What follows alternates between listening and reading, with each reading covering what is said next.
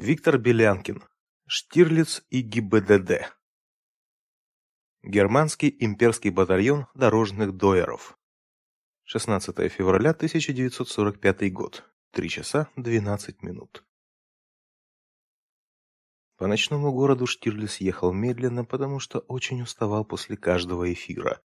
Он очень аккуратно и с опаской входил в каждый поворот, опасаясь в темноте наткнуться на еще не разобранные последствия очередного авианалета.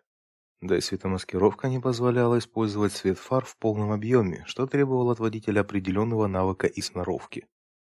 Внезапно острый луч света резанул по глазам Штирлица.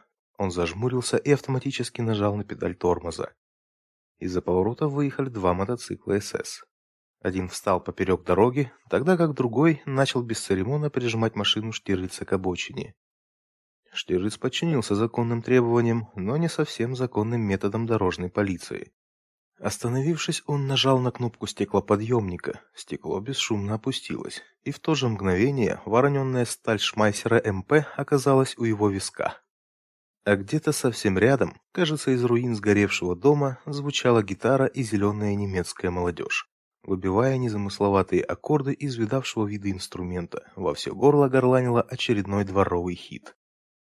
Уезжаю в Германию я, дембеля, дембеля, дембеля. Вновь увижусь с отцом, грудь железным крестом. Здравствуй, фрау, ты снова моя. Права, страховку, техосмотр. Ехидным голосом выпалил байкер, Штирлиц молча указал пальцем на лобовое стекло, сплошь заклеенное всякого рода пропусками и индульгенциями. Свободного места осталось ровно с размер силикатного кирпича. Вот через эту амбразуру Штирлиц и водил свой легендарный, турбированный, прокачанный от золотников до капота Мерседес. Офицер, вооружившись электрическим фонариком, принялся пристально изучать содержимое, которое больше походило на доску объявлений или часть забора при входе в центральный рынок. Штирлицу оставалось лишь продолжить прослушивание полуночного трубадура. На вокзале девчонка в слезах Тихо шепчет «Mein liebe солдат». Найн ответил солдат, поднял взгляд на штандарт И сел в поезд Берлин-Сталинград.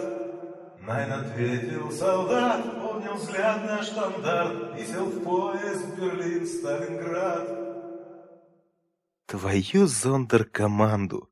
Только и смог произнести офицер, пробежав глазами лишь верхний ряд открыток.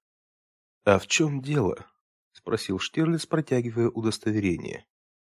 Мотоциклист посмотрел на его удостоверение и, козырнув, ответил. «Господин штандартенфюрер, у вас на багажнике отсутствует шильдик, что является прямым свидетельством факта изменения цвета данного транспортного средства. Следуйте, пожалуйста, за нами, мы вынуждены перепроводить вас в комендатуру для выяснения обстоятельств». А мальчонка продолжал громко и самозабвенно. Мчится поезд быстрее и быстрей, В рейс спешит эшелон дембелей. Закалились в боях всю Европу пройдя, Дембеля, дембеля, дембеля. Закалились в боях всю Европу пройдя, Дембеля, дембеля, дембеля. Если у меня не хватает пуговицы на ширинке, это не означает, что я кастрат. Дерзко ответил Штирлиц, пряча удостоверение в карман. Прошу вас, дайте мне ваш маршрутный лист.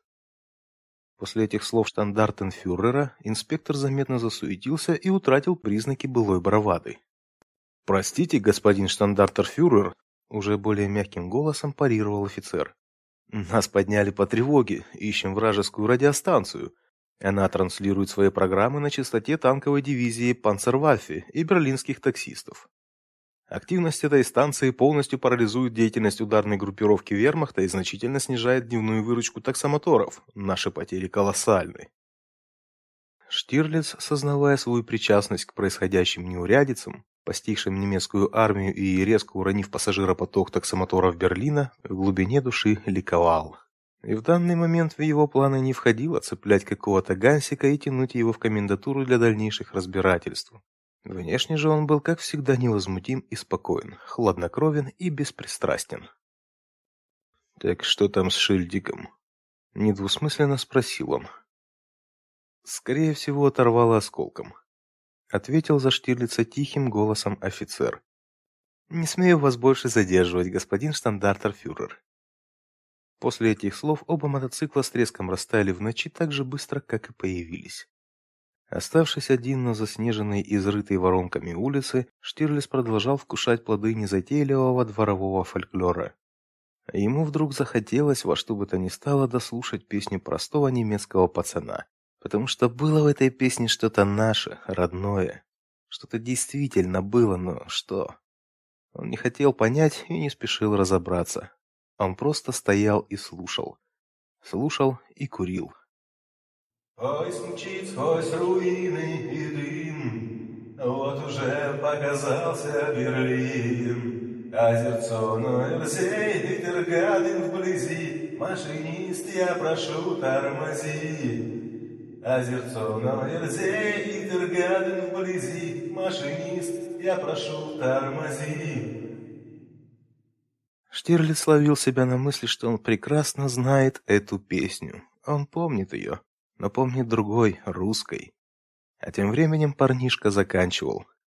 От злости унтер прыщавый в соплях, Не нашел он себя в дембелях. Возвращаюсь в родную Вестфалию я, Дембеля, дембеля, дембеля. Возвращаюсь в родную Вестфалию я, дембеля, дембеля.